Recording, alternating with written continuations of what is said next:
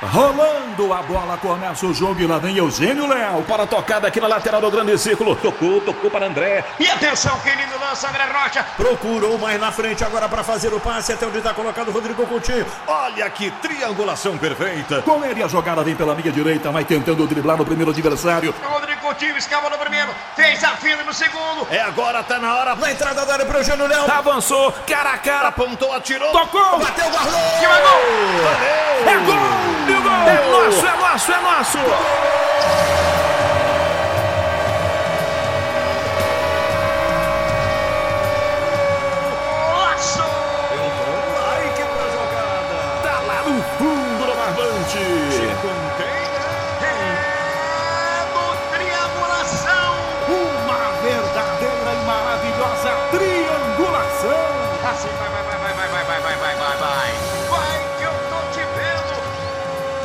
Triangulação Futebol na Essência.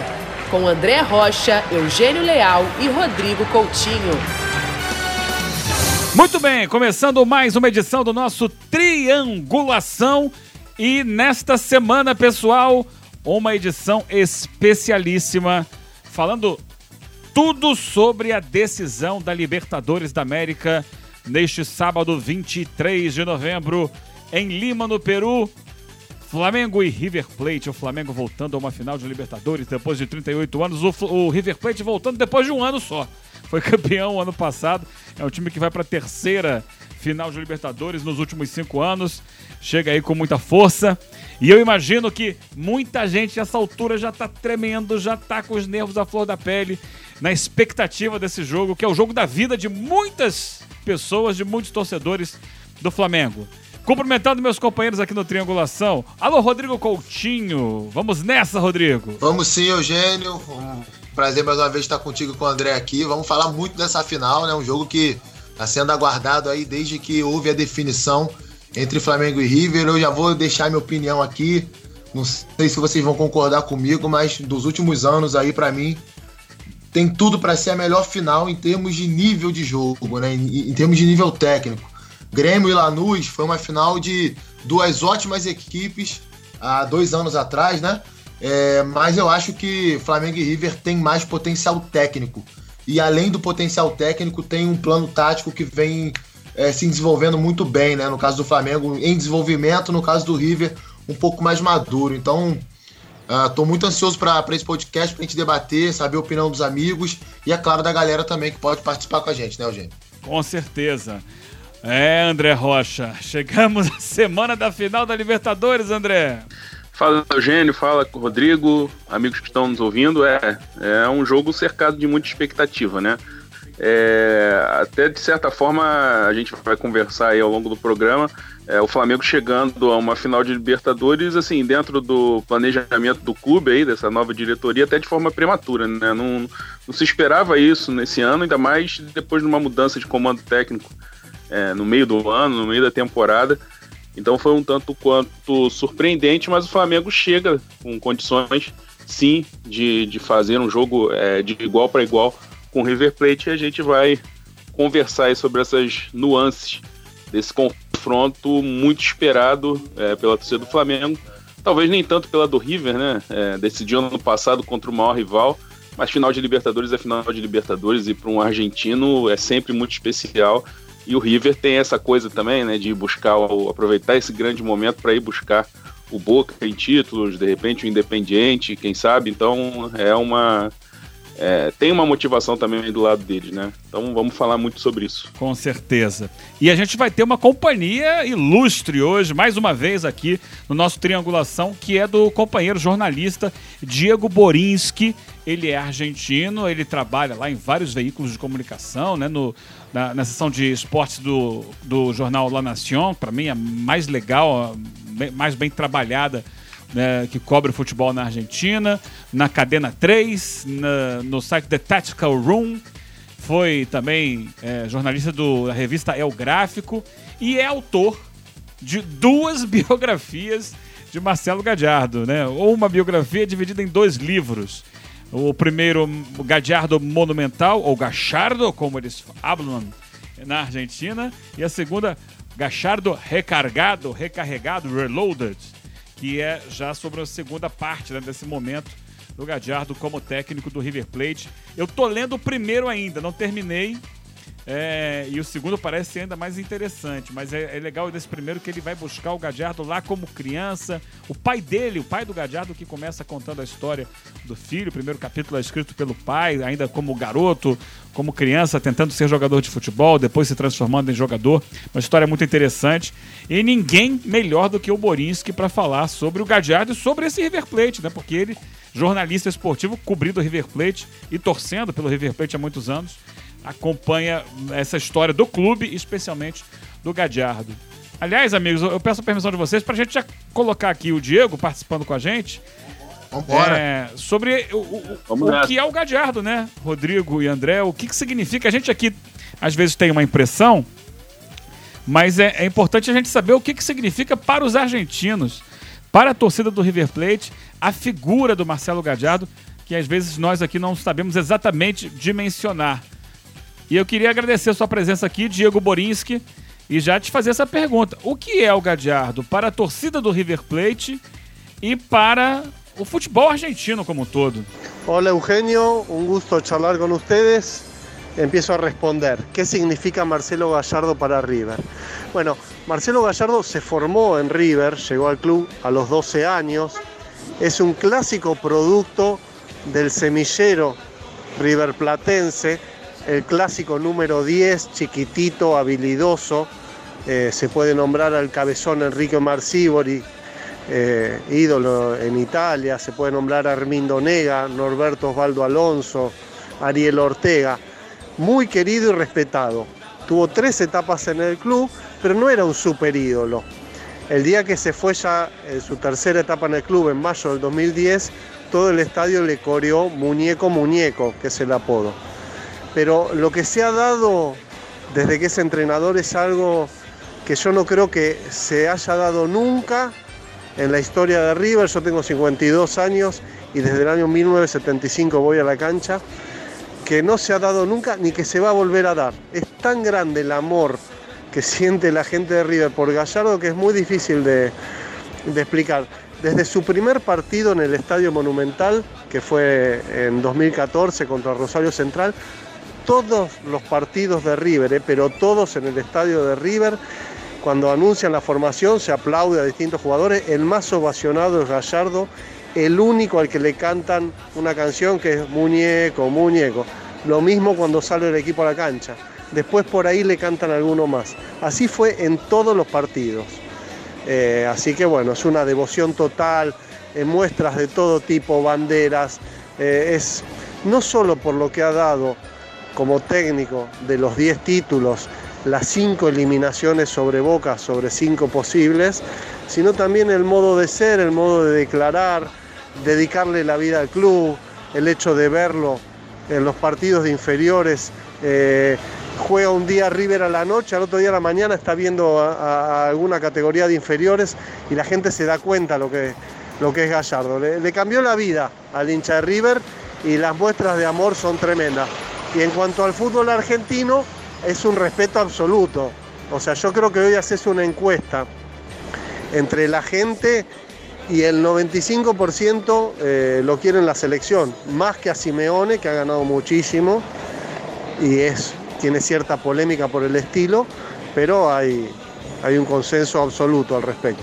Muito bem, é isso aí, gente. Um pouco do que representa esse Marcelo Gadiardo para a torcida do River e para o futebol argentino. Era, era a noção que você tinha, Rodrigo, do que desse peso que ele tem hoje para a torcida do River e para a Argentina? Olha, eu, eu, te confesso que eu achava que ele, como jogador, já tinha toda essa idolatria, né? Mas para aquilo que a gente sabe que ele fez, né? Desde que ele voltou ao River agora como treinador e é bom lembrar, né? O Galhardo ele ele começa a carreira de treinador há pouco tempo. Ele não é treinador há muito tempo, não, né? Se eu não me engano, ele teve um trabalho só antes do River Plate, no Nacional do Uruguai, né? Se eu não estou enganado. E depois assume o River Plate e desde então vem fileirando aí conquistas, formando bons times e somando tudo aquilo que ele foi como jogador. Para quem não viu jogar, era um meia de mão cheia, né? Um cara de muito talento, é, drible curto, qualidade no passe, batia falta, lançamento, jogou duas Copas do Mundo com a seleção da Argentina, então ele une tudo isso com o trabalho que ele faz como técnico, que eu não tenho dúvida de afirmar, para mim tá entre os cinco melhores do mundo em termos de, de trabalho feito aí nesses últimos cinco anos.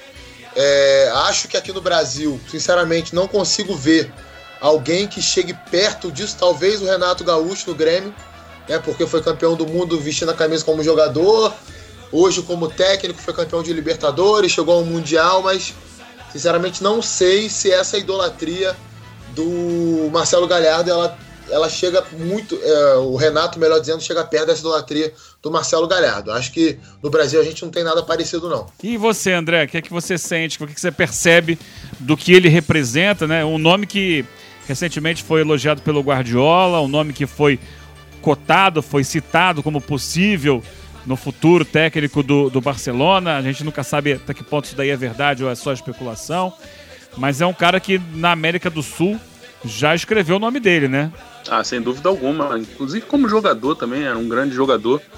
É um, como disse o Rodrigo, um meia de muito talento e também de muita identificação com, com o clube, né? Então é, é, é um jogador que que cria essa, essa aura, né? Essa comunhão com a, com a arquibancada, os torcedores se identificam e, o, e essa questão de, do paralelo com o brasileiro é, é difícil até por conta da, da forma como o brasileiro é, se relaciona com seus ídolos, né? Nem estou falando da torcida do Grêmio, é, que venera o Renato, obviamente, até porque o Renato nunca deu resposta ruim pro, pro Grêmio, né? É, como jogador foi vencedor, é, ganhou uma Libertadores, foi vice em outra, e depois saiu, foi, foi jogar em outros clubes. E quando comandou o Grêmio também sempre fez bons trabalhos, né? É, Campeonato Brasileiro, campanha de recuperação em 2011, também em 2013 e agora desde 2016. Então, quer dizer, é, é, ele nunca decepcionou a torcida. Então tem essa questão, mas aí o resto do público, embora muita gente queira na seleção brasileira, se identifique com o jeito do Renato, mas é mais difícil esse tipo de, de veneração do Brasil. O argentino ele é mais, digamos, devoto, digamos assim, de, de seus grandes ídolos e há um respeito muito grande é, de torcidas rivais com os ídolos, né? Do Maradona com é, respeitado pelo, pela torcida do River. Tem a rivalidade, mas é respeitado, assim como o Galhardo é respeitado. Lógico que no Boca e River o pau quebra, mas é, entre eles lá, essa relação é mais respeitosa, é mais. É, tem uma, uma reverência maior com, com, os grandes ídolos, né? E o Galhardo confirma isso como treinador, e óbvio, é mais ídolo como treinador do que como jogador, porque realmente é um trabalho, né? O River foi no fundo do poço e, e ressurge assim, é, com tantas conquistas, então é, é algo que chama atenção e que marca a história, né? Então é, é, é uma grande equipe. É, lembrar que o Gadiardo ele assume o comando técnico do River em 2014, no segundo semestre, quando o time era campeão argentino. Ele já tinha voltado da segunda divisão, né? O campeão da segunda divisão foi o Matias Almeida como técnico. Ele sai, Sim. entra o Ramon Dias. O Ramon Dias consegue ser campeão argentino no primeiro semestre de 2014 e ele sai do clube. E aí chega o Gadiardo, campeão da Copa Sul-Americana no segundo semestre de 2014. O Gadiardo até hoje não conseguiu ser campeão argentino, né? Do campeonato argentino. Ganhou Libertadores, ganhou Copa Argentina, ganhou Recopa Sul-Americana, ganhou um monte de outras coisas de Copas, mas título do campeonato ainda não tem, ele está devendo isso, quem sabe, né? Nessa atual competição ele não consiga dar isso ao River Plate. Rodrigo, queria que você falasse um pouco sobre. Sei que você tem estudado bastante, né? A maneira de jogar desse River, né? Como é que esse time joga? É muito semelhante ao que o Flamengo propõe de ideia de jogo, né, Rodrigo? Pois é, Eugênio. Principalmente quando tá com a bola, né? Quando vai atacar. Porque até mesmo. Eu, eu sinceramente não tenho a leitura, né? Respeito quem tenha, mas eu não tenho a leitura que o Flamengo joga num 4-1-3-2, né? Que seria esse esquema que o Jorge Jesus prefere e que o River joga. Eu vejo o River Plate mais claramente nesse, nesse desenho tático.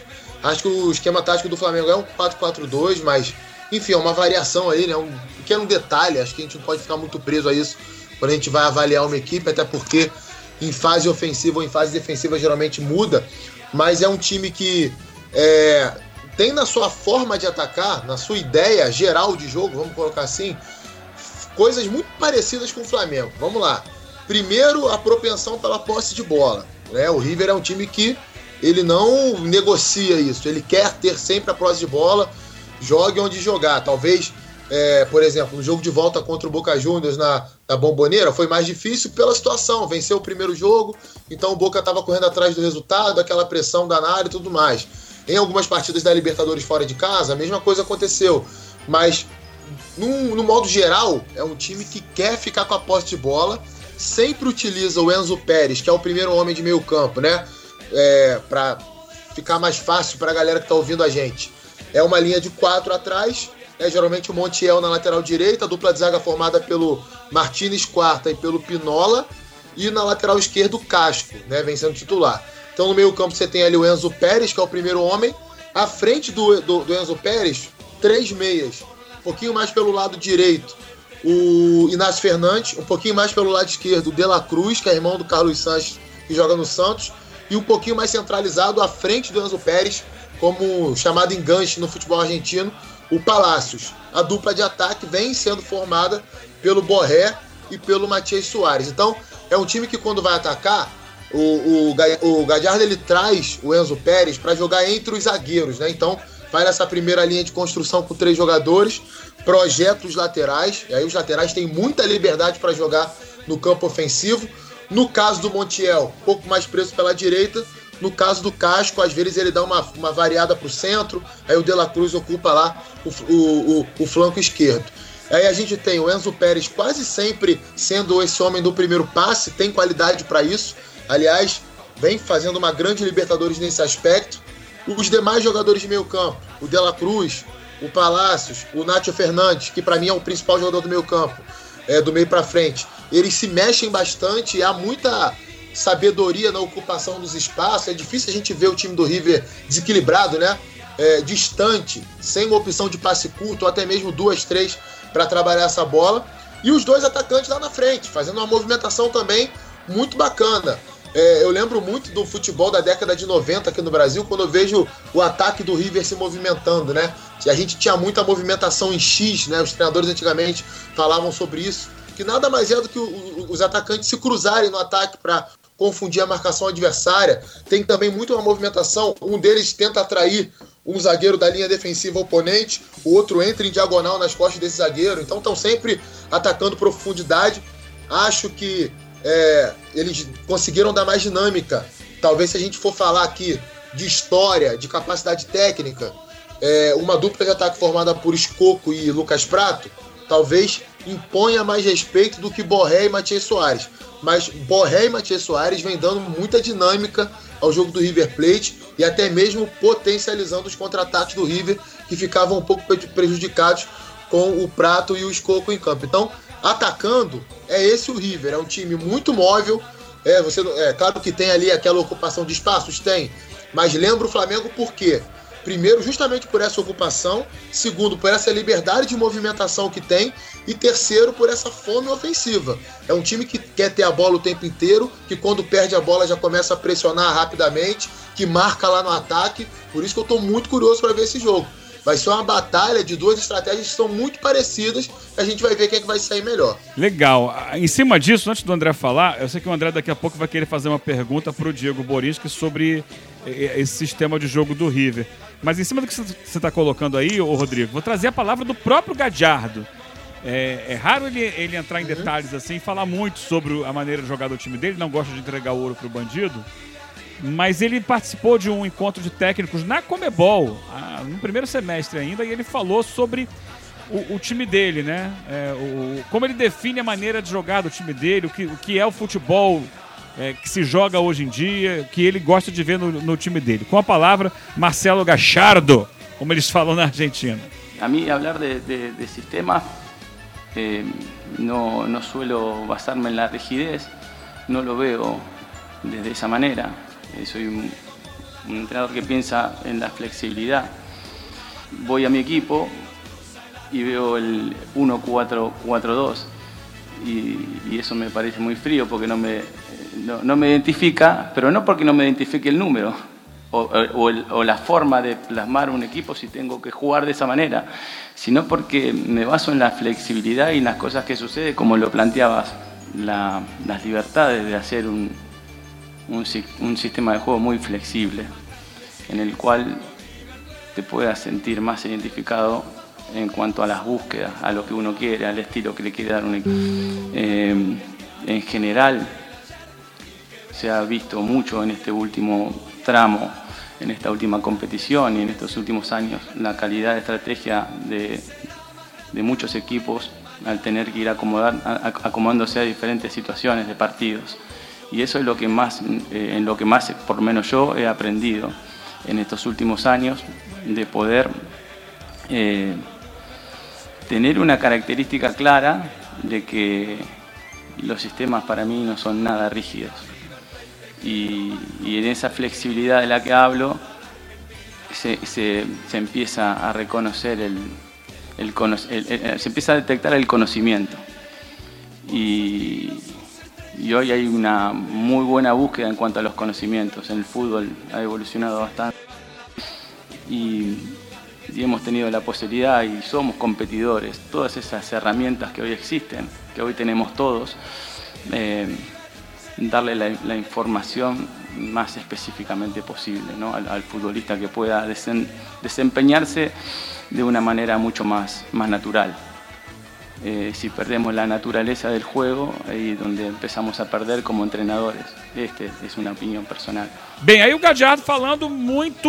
Ele fala que num 4-4-2, é, o conceito dele é 4-4-2, do, do, que o time dele faz, mas ele, ele não quer se prender a nada, né? Ele, ele vê um time em constante transformação e adaptação às demandas do jogo. Ele não quer se prender a números. Eu acho que é muito em cima disso que ele tem jogado no River Plate. É, é assim que você enxerga, André? E aproveita e emenda uma pergunta depois na sequência para o Diego Borins. Sim, é dessa forma, sim. É, inclusive, a gente usa, a gente fala desse 4-1-3-2, ou muita gente também fala em 4-3-1-2, é, colocando o Palácios como enganche, é de uma forma apenas didática, né? É, da mesma forma que o Flamengo, é, o Gerson joga muito mais próximo do, do Ilharão do que do Everton Ribeiro, do que do Arrascaeta. Então, quer dizer, joga mais próximo do Everton Ribeiro e o Arrascaeta joga mais perto dos atacantes na movimentação. Então, realmente é uma dinâmica que tenta se adaptar à demanda do jogo.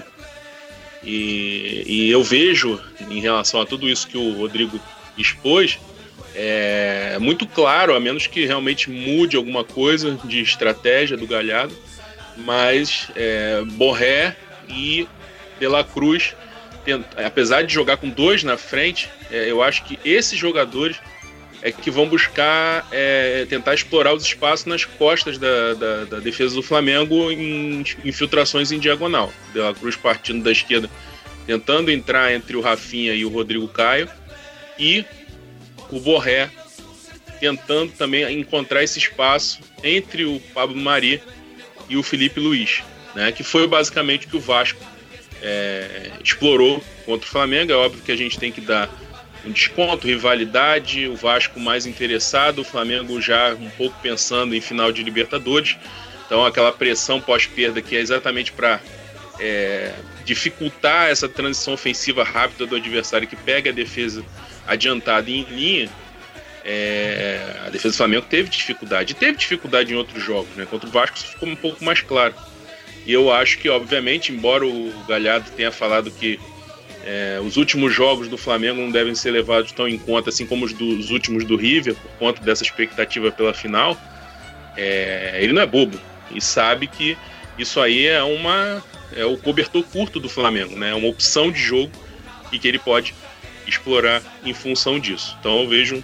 Só destacar, André, que nessa movimentação também o Soares é fundamental. Né? Ele é o garçom do time, né?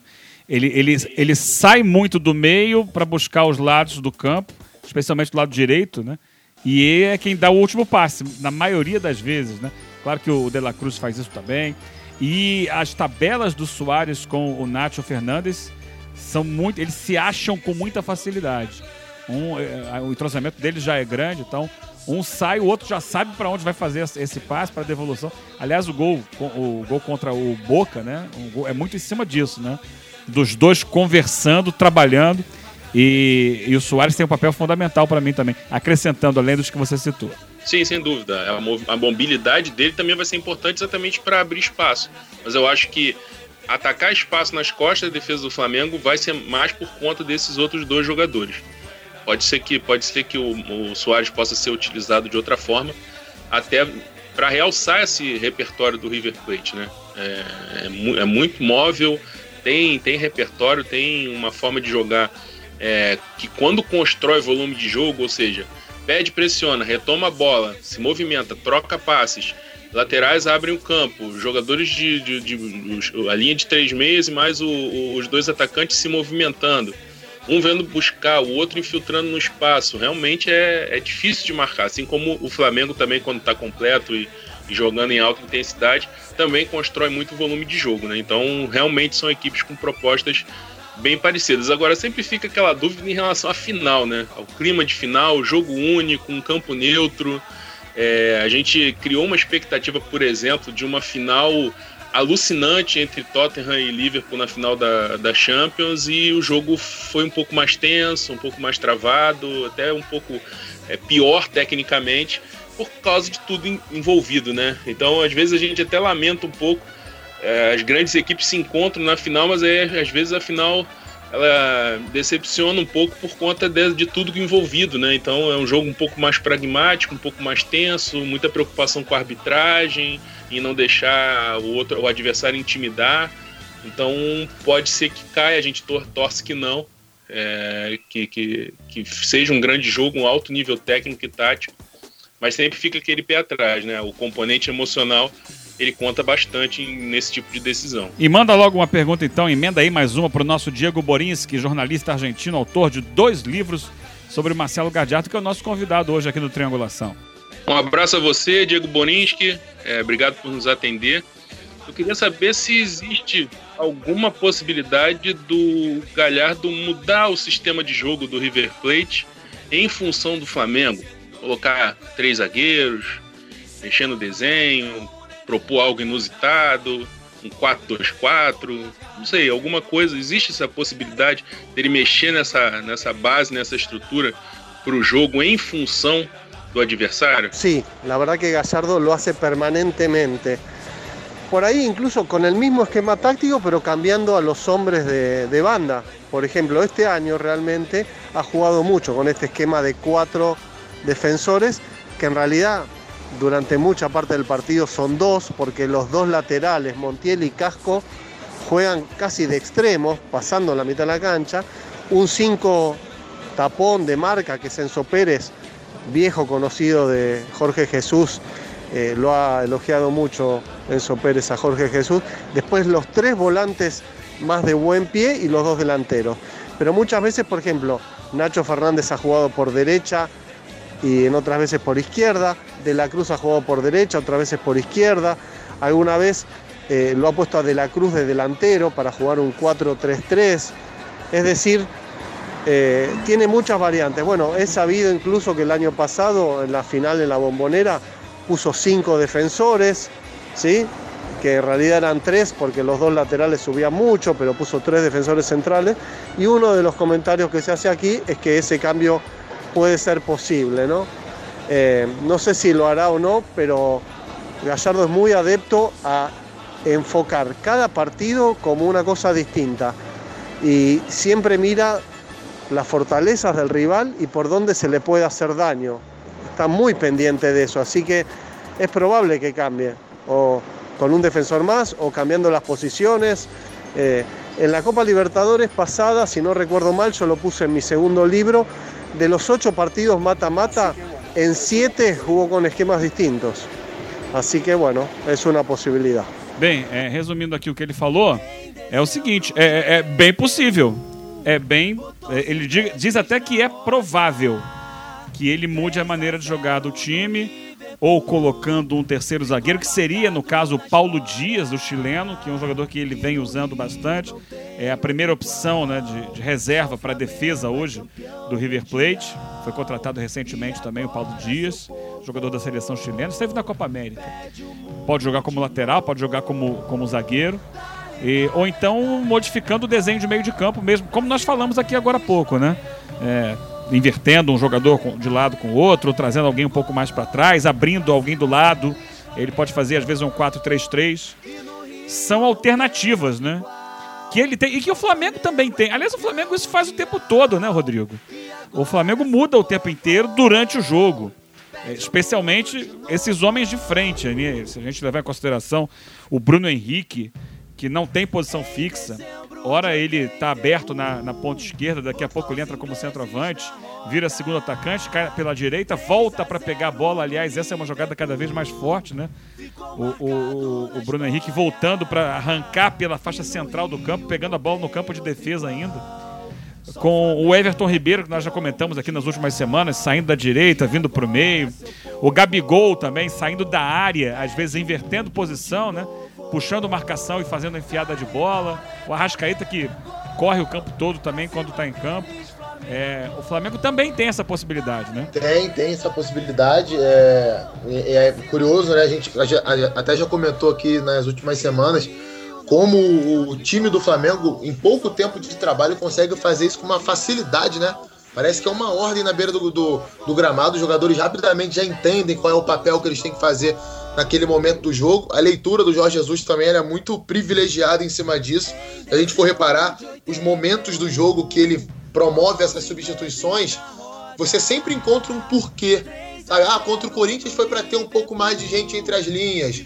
Contra o Bahia foi para tirar um pouco o Gabigol da área e ter uma chegada surpresa de trás do Renier. Então, sabe, são sempre coisas assim que o time está precisando naquele momento do jogo e um treinador experiente e capaz como ele acaba, acaba trazendo. Agora, o River, ele. E até não, não é muito raro isso, não.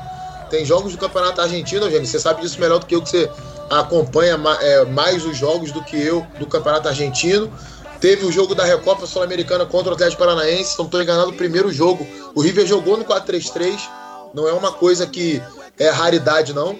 E, e, o Galhardo, assim como Jesus, né, os caras são tão qualificados que você consegue entender o porquê que, que eles mudam às vezes. Eu lembro que nesse jogo contra o Atlético Paranaense, se eu não estou enganado, o Renan Lodin ainda estava no, no, no, no Atlético. Então, é, o é, que, que ele fez? Ele tentou é, criar uma preocupação para aquele constante avanço do, do Renan pelo lado esquerdo e ao mesmo tempo ter um cara que fosse acompanhar aquela subida ali. O River ele não marca por encaixe, não. A marcação é por zona do River Plate. Mas é, em algum momento você tem que ter um, alguém mais próximo, né? Nesse sistema aí que o, que o River joga, nesse 4-4-2, com o Losango no meio, 4-1-3-2, enfim, como queiram, muitas vezes, se o time souber tirar a bola da zona da pressão inverter para outro lado, o lateral domina com muito espaço. Então é, é uma coisa que eu percebo em alguns jogos, pontualmente, o Galhardo fazendo isso. Ele sempre abre um atacante de cada lado para ter né, essa, esse, essa, colocar assim, essa melhor formatação para encaixar com o time adversário. O De La Cruz faz essa função, é, ele pode usar o Matias Soares, enfim, outros jogadores do elenco do River também podem fazer isso, Rogério. É, o, o, o André, eu queria saber, se ele por acaso colocar o que se comenta na Argentina, o, o Gadiardo, mais um zagueiro, tirando um atacante ou um homem de meio campo, é, você acha que para ele seria uma boa estratégia? De que forma o Flamengo poderia lidar com isso? É, diante de, de repente, uma postura mais defensiva, o que a gente imagina, né? Porque às vezes você pode colocar mais um zagueiro e liberar os laterais e ser mais ofensivo. O que, que significaria se ele viesse com mais um zagueiro, como ele fez no primeiro jogo da final do ano passado, né? Na bomboneira, ele jogou com três zagueiros. É, aí seria uma marcação com, com um pouco mais de, de encaixe, né? Com, com três zagueiros é, contra os, os dois atacantes do, do Flamengo, né? O Bruno Henrique e o Gabriel.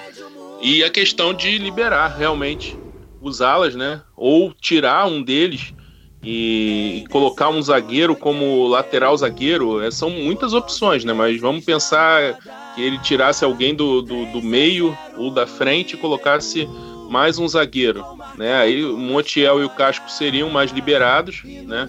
E aí a movimentação ofensiva perderia é, um homem, né? Um homem mais à frente, teria os laterais abrindo e os, outros, os demais, dependendo de quem saísse em relação a, a Nacho, a Palácios, a De La Cruz. Não acredito que o De La Cruz ele mexesse. Talvez ele tirasse o Borré e deixasse o Matias Soares como, como móvel mais na frente. Então poderia é, até de certa forma desconcertar o Flamengo por não estar tá esperando. Embora eu acredite que o Flamengo possa trabalhar em cima de todas as possibilidades, né? E é uma prática do Jorge Jesus, é muito detalhista. Então, provavelmente ele considera essa, essa possibilidade.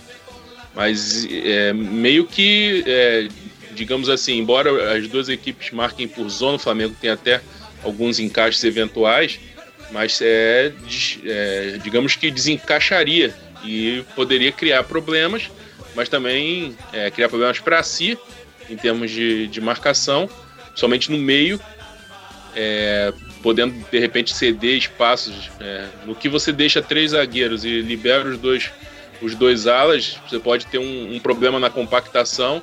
E aí, se você deixar espaço entre linhas para o Everton Ribeiro, para o Arrascaeta, você vai ter problemas. Então é uma questão de, realmente de, de opção, de escolha para tentar surpreender ou é, correndo o risco de, de é, perder o encaixe e de repente criar problemas que não teriam de repente numa formação mais, mais encaixada dentro do que dentro da proposta da equipe, né? Ou seja, esse 4-4-2 que é a, o River joga assim na maioria quase absoluta dos jogos. É, eu queria, antes do Rodrigo fazer a pergunta dele, que não fez ainda a pergunta pro, pro Diego Borinski, é, trazer um dado aqui. O, tem uma estatística, né, um item de estatística que o iScouts traz, que é um dos institutos internacionais de pesquisa mais importantes hoje de estatística de futebol, que é o Challenge Intensity. É, é, é a intensidade na tentativa de roubar a bola do adversário, né? E aí ele conta ali carrinho, duelo defensivo, bola interceptada. Quantas vezes você tenta tirar a bola do adversário? Por minuto, por minuto de posse de bola do adversário. O River, dos que eu consegui levantar aqui, é o maior do mundo. Ele tenta roubar por minuto 9,8 vezes. É, é a maior média do campeonato argentino. É, seguido pelo. Aliás, a média do campeonato argentino é de 7,7, é uma média absurda. A gente conhece a intensidade do futebol argentino, mas dentro desse campeonato, o River tem 9,8. E aí a gente reflete isso no Brasil. No campeonato brasileiro, a maior intensidade é a do Santos, de um técnico argentino, o Jorge Sampaoli. E a segunda é do Flamengo. O Flamengo tem 6,6. Isso significa que o River tenta, a cada 6 segundos, mais ou menos, ele dá um bote para roubar a bola em média. O Flamengo é um pouquinho mais do que isso, vai a 8 segundos, mais ou menos, tentando aproximar ali. É, esse é um dado interessante, né? Porque mostra como são times vorazes na tentativa de recuperar a bola, né, Rodrigo? É, e assim, uma coisa que a gente tem que contextualizar também, né, Eugênio? Porque às vezes o cara, a estatística, né? Às vezes o cara olha a estatística assim, olha, pô, o time do River marca pra caramba. É, mas não, não, ele não só marca pra caramba. Ele joga pra caramba. E aliás, ele marca pra caramba porque ele quer jogar pra caramba. Ele quer ter a bola de novo pra ele. É por isso justamente que ele, que ele tem esse número, esse dado. Você pode ter certeza que é, pelo menos 70% disso daí, é, dessas tentativas de roubo de bola, de interceptação, os duelos defensivos, é, eles acontecem no período de transição defensiva, né? Que são aqueles, aqueles 5, 6 segundos ali depois que você perde a bola e já tenta retomar. Antes de entrar em, em fase defensiva, né, em, em, organização defensiva. O Flamengo também tem essa característica, né, mas como você falou, é, o River faz com mais intensidade, até porque tá fazendo isso há mais tempo e até acho que tem mais jogadores ali da linha de frente com mais característica para fazer isso do que o próprio time do Flamengo. Mas é, é outro detalhe muito legal dessa final. Ao mesmo tempo que são duas equipes que jogam buscando ataque, que são vorazes ali buscando o gol adversário, elas buscam a recuperação da bola muito rápido. Então, talvez isso também possa transformar um jogo numa batalha de, de transição mesmo. Você tentar sair dessa, dessa pressão pós-período do adversário, acelera ataque, erra, toma o contra-ataque, devolve o contra-ataque, e aí pode ficar até um jogo mais franco e aberto mesmo. Eu acho que passa muito por aí, hein? Por essa disputa desse duelo, quem vai conseguir recuperar mais bola, quem vai se impor nessa marcação, é o que vai acontecer no jogo, né? Quem vai conseguir ganhar esses duelos defensivos que são intensos dos dois lados. Sim. Mas, Rodrigo, levanta essa bola aí, mais uma questão aí pro nosso Diego Borinski sobre o River Plate, que a gente vai ver contra o Flamengo sábado. Vamos lá então, Diego. Prazer estar falando contigo, Rodrigo Coutinho falando aqui. Eu queria saber de você, é, de, de tudo aquilo que a gente viu do Galhardo, o que, que você acha? Qual a principal característica de trabalho dele? Né, você está vendo de perto, escreveu dois livros sobre ele. Queria que você falasse sobre a principal característica do trabalho dele mesmo. Definir a Gallardo con una sola característica es muy difícil, pero yo me arriesgo a decir personalidad. Tiene una personalidad tremenda, la misma que tenía como jugador. Él fue una persona que sufrió mucho sus problemas físicos. De hecho, hay una frase de Jorge Bombicino, que es un kinesiólogo histórico de River, que ahora está también en el cuerpo técnico, que cuando Gallardo se lesionaba siempre y, lo tenía en la camilla y le preguntaba qué me pasa, Bobicino le decía, es que vos tenés motor de Ferrari en carrocería de Fiat 600. Y a pesar de todos esos problemas físicos, él siempre pidió la pelota, lo mataban a patadas y pedía la pelota, no tenía miedo de equivocarse. Y este River se caracteriza por su gran personalidad. En estos casi cinco años y medio ha jugado mejor y peor. Hubo un muy buen River el primer semestre, fines del 2014, que gana la Sudamericana. Un muy buen River a comienzo del 2017, que le descontó a Boca 11 puntos en el campeonato y casi al final lo alcanza. Y el de este año. Y el del año pasado, ya a fines del año pasado también. Pero si algo distinguió este River fue que siempre fue competitivo, siempre estuvo a la altura. Eh, y, o sea, la personalidad, y creo que es un reflejo de lo que es el técnico. River históricamente, por ejemplo, con los equipos brasileños le fue siempre mal. Le fue mal eh, la Copa Libertadores, que es el que más las disputó, yendo a jugar afuera, al exterior, le temblaban las piernas. Y una característica de este ciclo es que va afuera y, y se planta. Eh, bueno, eh, con los equipos brasileños con los que históricamente River le fue mal, en cinco series mano a mano ganó las cinco, ¿sí? contando Sudamericana, Recopa y demás. Así que bueno, si lo tengo que sintetizar, lo digo en ese. Y los jugadores logran eh, tener esa personalidad que les irradia Gallardo, individualmente y como equipo. Muito bem, obrigado, Diego. A característica principal é a personalidade. É, e, e o fato de ser competitivo. Ele carrega consigo o- a, a característica de jogador de ser muito competitivo e que, mesmo diante das dificuldades que ele teve físicas ao longo da carreira, ele sempre teve a personalidade de partir para o jogo, de pedir a bola, de querer a bola, André. É assim que você vê também o time dele? Sem dúvida nenhuma, né? Principalmente em jogos decisivos de de mata-mata, é, é a principal característica, né? E é muito importante. No momento em que todo mundo está muito estudado, é, momento de tensão, né? Em que você perde um pouco da, da naturalidade. É, a partir do momento que você é, tem essa força mental de, de pensar que você vai ter que se impor ali naquele momento também, e, e o treinador passar essa energia para a equipe, com toda essa história que ele tem no River Plate, então o jogador olha com respeito e é, incorpora isso e leva para o campo e leva para o jogo e o River Plate tem sido bem sucedido jogando dessa forma, né? E isso conta muito no- numa decisão e nessa decisão talvez um pouco mais pela, pelo Flamengo, né? Ser um é um território não conhecido pelo Flamengo. É, Embora a questão do jogo único também leve um pouco isso, mas digamos, não foi jogo único, mas o River Plate viveu um pouco dessa experiência jogando contra, decidindo uma Libertadores contra o Boca no Bernabéu, né? E se saiu bem. Então isso conta. Quando começar o jogo é óbvio que é outra história. Mas a gente né, olhando agora, né, é, o, o currículo histórico do River Plate, até quando ele caiu pro Lanús, foi jogando com personalidade, foi buscando o ataque. Então é algo sim a ser levado muito em consideração. Vou aproveitar e fazer mais uma pergunta aqui minha pro Diego, porque é o seguinte: o Diego Borins, que é o jornalista, autor de dois livros sobre o Marcelo Gadiardo, argentino. Peço a você um pouco de paciência, se não está entendendo tudo que ele está falando, a gente vai tentando aqui é, resumir após cada pergunta.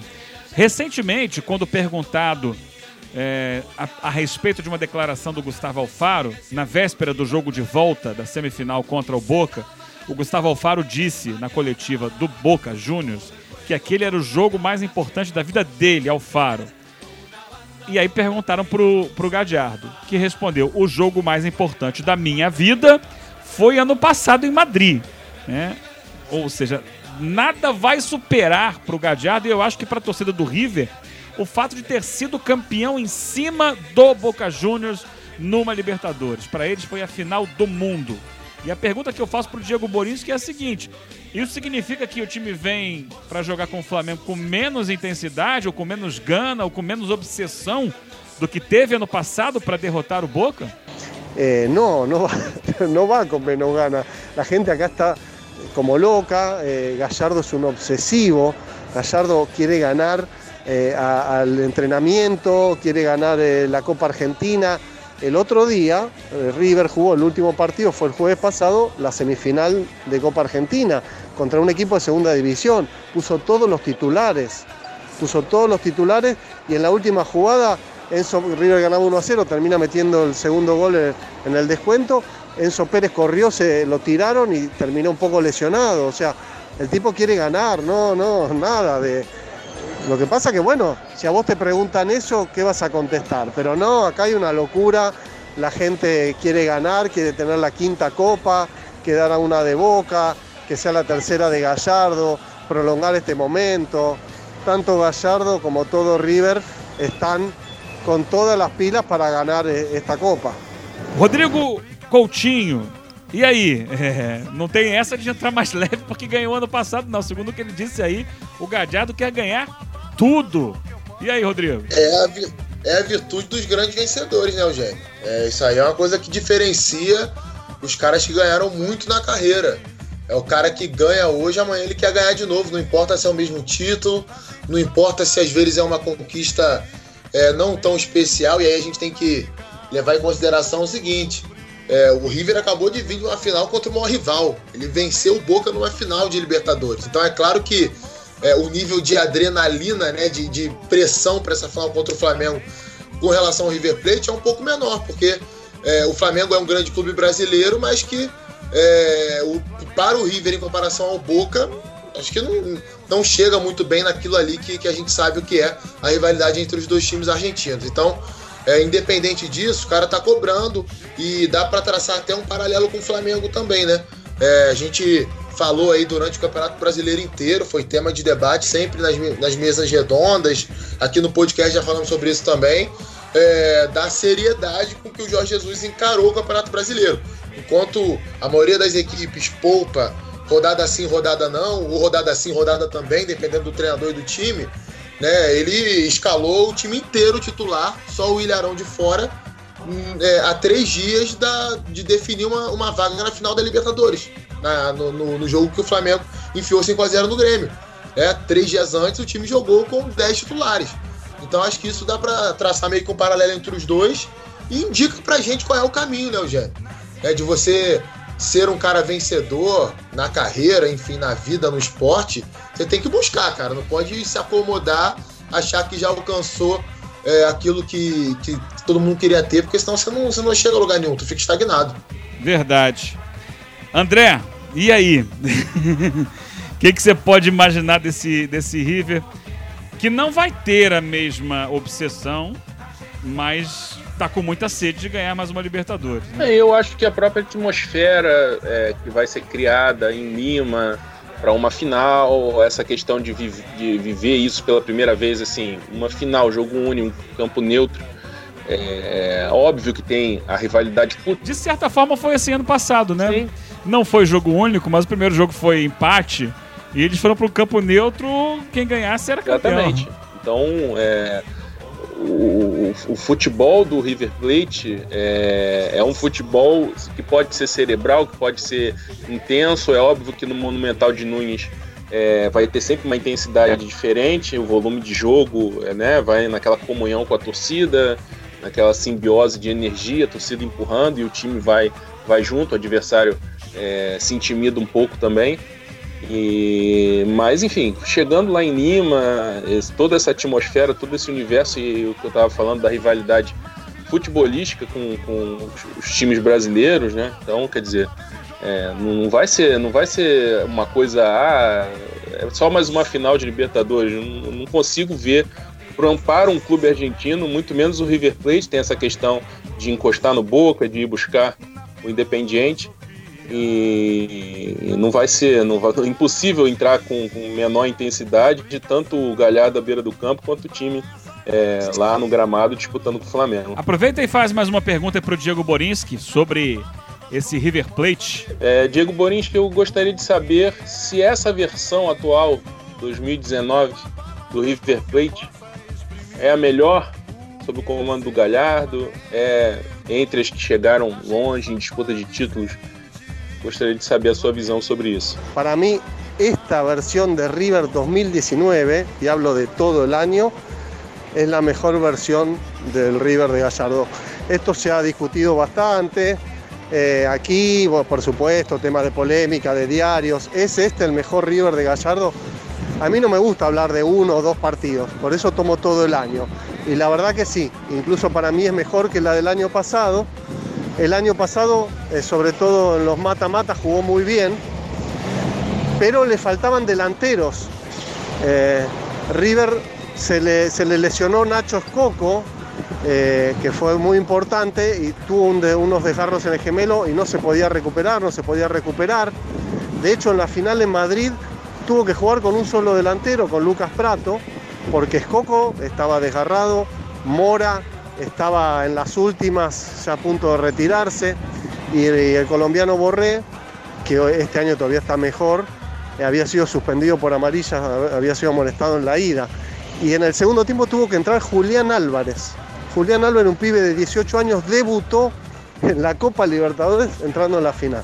Este River tiene eh, cuatro delanteros de gran nivel, de hecho hoy Escoco y Prato son suplentes y ha producido goleadas impresionantes. Le metió 6 a 1 a Racing, que es el último campeón, le metió 6 goles al Dosivi, le metió 4 goles a Atlético de Tucumán, 4 goles a Huracán. Creo que tuvo mucho que ver eh, el ingreso de Enzo Pérez jugando como 5 en lugar de Poncio. Poncio fue siempre el titular en casi toda la era Gallardo. En la final en Madrid, cuando tiene que romper el doble 5, Gallardo lo hace salir a Poncio para que entre Quintero, que es el que mete el 2 a 1.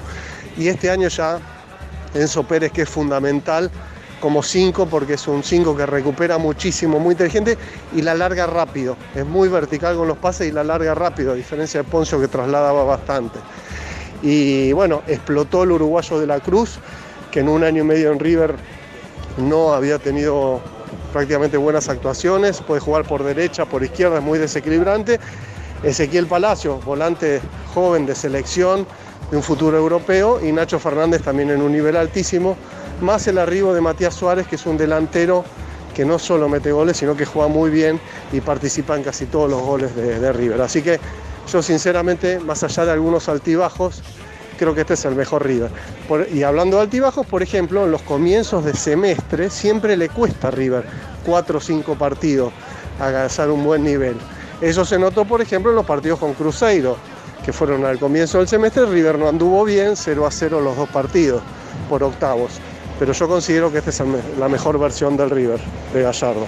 A gente não tem, Rodrigo Coutinho, como comparar esse Flamengo do Jorge Jesus que chegou agora, né, com o Flamengo do Jorge Jesus de outras temporadas. Como é possível comparar o River Plate do Gadiardo, porque está há cinco anos no cargo.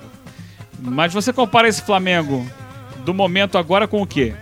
Eu acho que o futebol que o Flamengo joga hoje, é, comparando com todos os campeonatos de pontos corridos, eu acho que é o melhor time que, tem, que a gente está vendo no Brasil nos últimos aí é, quase 15 anos, vamos colocar entre 15 e 20 anos, né, desde que começou em 2003. Talvez o Cruzeiro de 2003 se aproxime, o Corinthians de 2015 em termos de é, eficiência, não em termos de é, desempenho, porque não, não que aquele Corinthians não, não tivesse um bom desempenho, era um grande time sim, mas era um estilo completamente diferente, né? Do que é o Flamengo de hoje, do que era o Cruzeiro de 2003, mas coloca esses três times aí. Você me perguntou sobre o Flamengo, mas eu vou te pedir licença para estender um pouquinho essa comparação com esses dois times aí. Eu não. É, o Grêmio da Libertadores também era um belo time em determinado período do ano, mas eu sinceramente vejo esse time do Flamengo como o melhor time do Brasil aí nos, na, nos últimos anos. É claro que é um, um, espaço muito curto, né, de 3, 4 meses, mas essa é uma tendência do futebol de hoje. É, a gente não tem mais equipes aí que jogam durante um, dois, três anos juntas. Até lá atrás isso também é uma lenda. Né? O próprio time do Flamengo lá da década de 80, ele não jogou junto tantas vezes assim. Né? Aquela formação clássica do Raul, Leandro, Marinho, Moser, Júnior, Andrade, Adílio, Zico, Tita, Nunes e Lico. Não, não jogaram tantas vezes juntos assim. É, para todo mundo achar que jogaram dois, três anos juntos. Então, é uma coisa às vezes o torcedor pode questionar, ah, mas você está falando de um time que tem três meses, quatro meses? Tem muito time aí que o pessoal acha que jogou cinco anos junto que jogou menos do que isso. É, então acho que essa é a minha visão. É, me encanta bastante esse time do Flamengo jogar. É, eu gosto muito do, do, do, estilo de futebol empregado pela equipe. Não é um time perfeito, até porque não existe time perfeito, mas é um time que está muito próximo daquilo que eu acho como o ápice de desempenho para um time da, da América do Sul eu acho assim, esse time do Flamengo é o melhor que eu vi desde 1982. Né? Eu acho que a melhor versão daquele Flamengo de 81 é no Brasileiro de 82, do ano seguinte. É, em que eu, naquele momento o Flamengo meio que se acertou ali no final do ano, naquela sequência de decisões, e entrou o Lico no time, enfiou 6 a 0 no Botafogo, mas aí depois teve que mudar porque os jogadores ficaram de fora, teve aquela questão lá em, em Santiago de, de, violência do Mário Soto, tirou jogadores da decisão e tal. Aí o Leandro teve que jogar no meio-campo. E aí ficou essa, essa formação clássica com o Marinho na zaga, mas é, e esse time só jogou quatro vezes. Porque o Marinho não era o titular, né? Eu acho que é interessante para o pessoal que está ouvindo, de repente, flamenguista, é, mais experiente, de repente pode sentir falta dessa informação ou, ou, mais jovens não saber. Mas o Marinho não era o titular, o titular era o Figueiredo. O, o Carpegiani muda porque o Marinho era um jogador de maior estatura que o Figueiredo. Então acabou ficando essa coisa de que o time campeão do mundo era a formação clássica. Mas se você for pegar Raul, Leandro, Figueiredo, Moser Júnior, Andrade, Zico, Tita Nunes Lico, é muito mais, são muito mais jogos, acho que 16, dessa formação é, depois, né, virando no Brasileiro de 82, é, o ano de 82 também, na segundo semestre que aí o Flamengo não ganhou nada, nem Carioca, nem Libertadores. Enfim, aí, mas aí concordo com o Rodrigo. Esse time durou esse período aí, final de 81, o ano de 82, 83 já era outra coisa, já, já mudou outras contratações. Então o título brasileiro de 83 já não tem muito a ver com esse time. Tinha Leandro, Júnior, Zico, mas Adílio, mas nada muito é, parecido. Mas é só esse registro histórico aí que a gente tem um grande jogo. Valeu, gente. Um grande abraço. Muito bem, muito bem. Eu vou agradecer a participação do Diego Borinski aqui com a gente.